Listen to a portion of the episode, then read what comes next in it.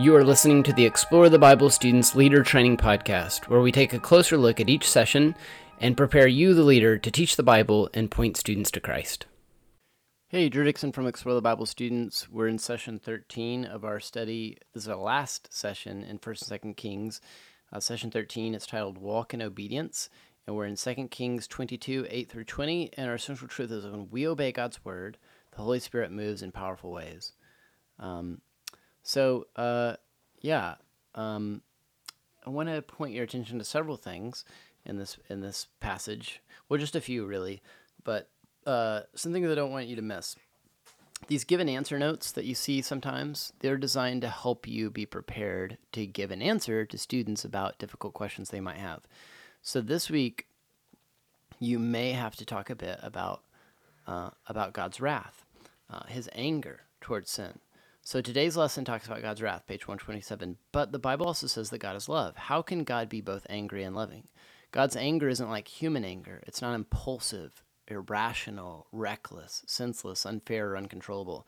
Like think about the way that you get angry when someone does something that really offends you. Or one of your kids does something that really just like it's like the last straw, right?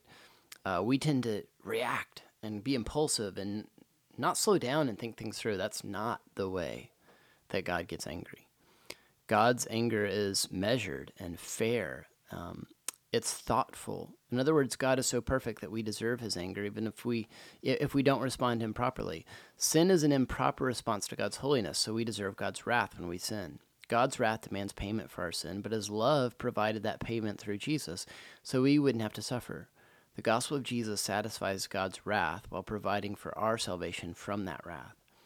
God loved the world in this way, John 3:16, that he gave his only son that whoever believes in him should not perish but have eternal life, right? All we have to do is put our faith in this miracle that only God could accomplish.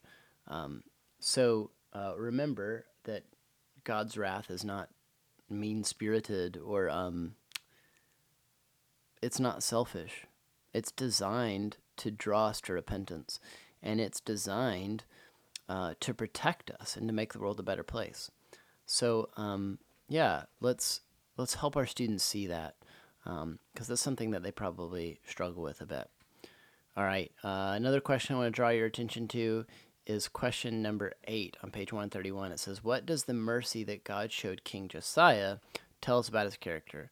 How should this knowledge impact our interaction with him?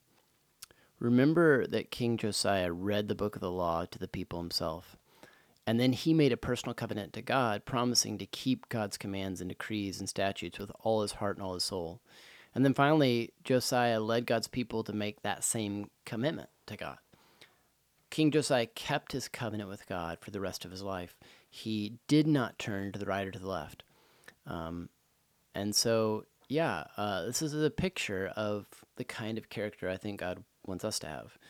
Um, the way we respond to God's, uh, the reality of God's anger towards sin, His wrath, says a lot about us, right?